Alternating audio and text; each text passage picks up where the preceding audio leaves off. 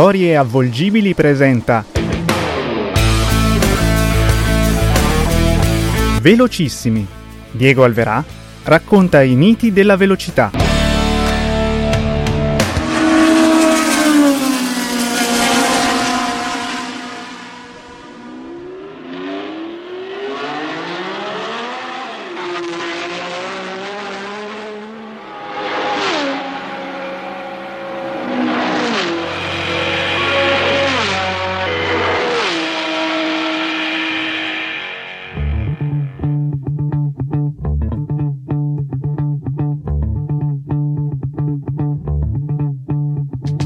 Il 29 agosto 1947 nasce a Belmont, piccolo sobborgo di Sutton nei dintorni di Londra, James Simon Wallis Hunt, incontrastata rockstar dei circuiti che non pilotava auto per portarle al traguardo, ma solo per testarne i limiti.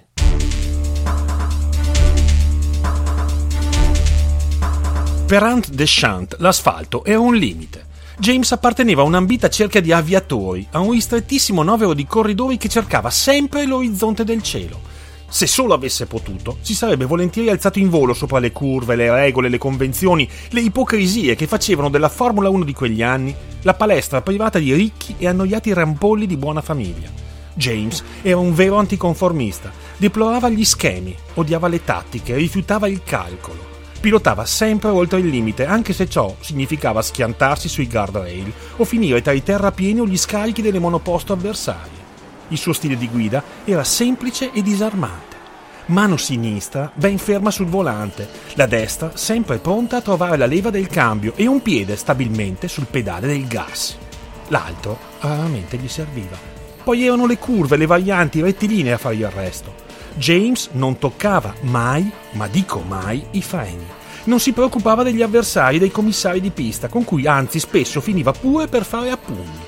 Perché James Wallis Hunt non era un semplice pilota. James Wallis Hunt era una rockstar, sprecava sogni e illusioni all'incalzante ritmo di un magico incrocio tra gli Stones e i Clash, gli Status Quo e i Buzzcocks.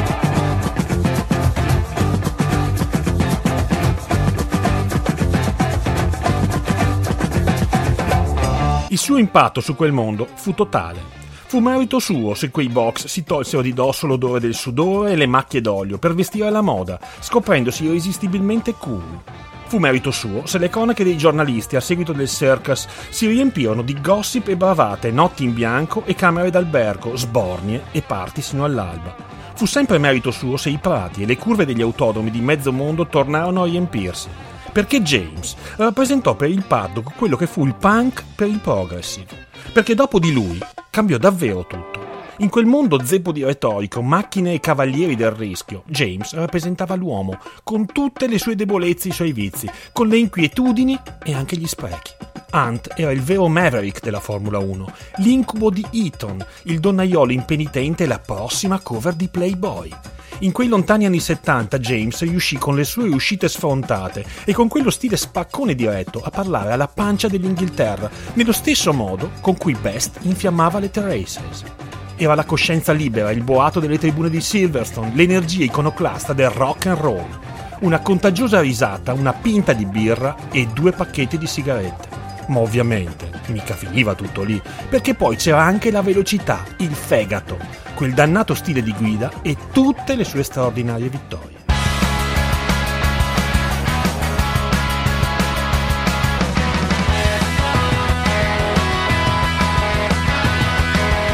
A guidare James aveva imparato governando i trattori su e giù per gli sterrati. Sin da bambino aveva ben allevato il germe della ribellione. Era refrattario a ordini e direttive, a consigli e inviti.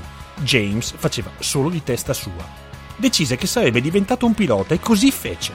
Cominciò dalla gavetta, piccoli lavoretti buoni per pagare le rate delle prime vetture e riparare soprattutto i danni delle sue condotte di gara. Dalle mini passò rapidamente alle monoposto di Formula 3, duellando con tutti i giovani talenti di quella promettente stagione. Furono anni di grandi prodezze e disastrosi incidenti, di risse e discussioni, di applausi e di coppe. Passò quindi alla March di Mosley, ma una lunga serie di prestazioni discontinue gli fecero preferire il giovane Mass.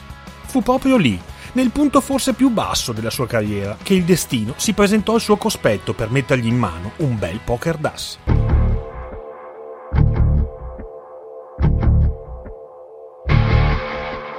Il caso e qualche buona conoscenza gli fa infatti incrociare l'eccentrico Alexander Hesketh, nobile scavezzacollo con la passione per i motori. La Hesketh non sarà propriamente una scuderia, bensì una sorta di ciurma di temerari e talentuosi avventurieri pronta a dare l'assalto al primato. Alexander gli metterà a disposizione una vettura competitiva con cui brucerà le tappe, affacciandosi finalmente alla ribalta della massima serie.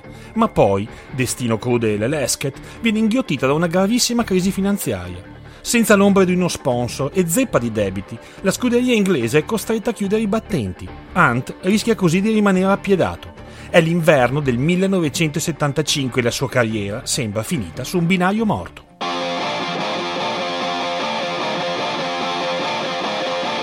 Ma ancora una volta il fatto muove le acque. Alla McLaren Emerson Fittipaldi sbatte la porta e se ne va.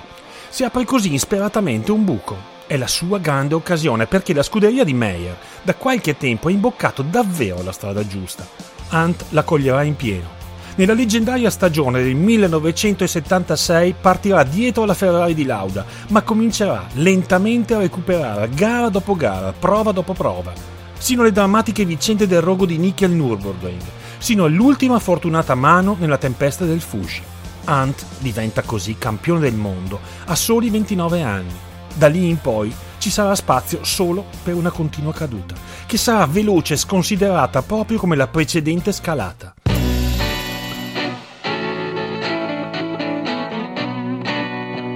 James se ne va dal mondo delle corse solo tre anni dopo, stanco, tradito, disilluso e disgustato da quell'universo e da tutti quegli assurdi riti. Se ne va polemicamente con il solito codazzo di ragazze playmate, di eccessi e polemiche gli offrono un buon posto in televisione, a fare l'anchorman. I suoi commenti in diretta, sempre sinceramente scorretti, lasciano purtroppo il segno e viene messo ancora una volta alla porta. James non mostra di curarsene troppo perché la vita vera, dice, è un'altra. Sarà proprio quella però a giocargli un brutto scherzo. Un infarto se lo porta via la notte del 15 giugno del 1993, precipitando una delle più straordinarie e insensate parabole motoristiche di sempre. James, how much does this victory mean to you? Nine points, $20,000 and a lot of happiness.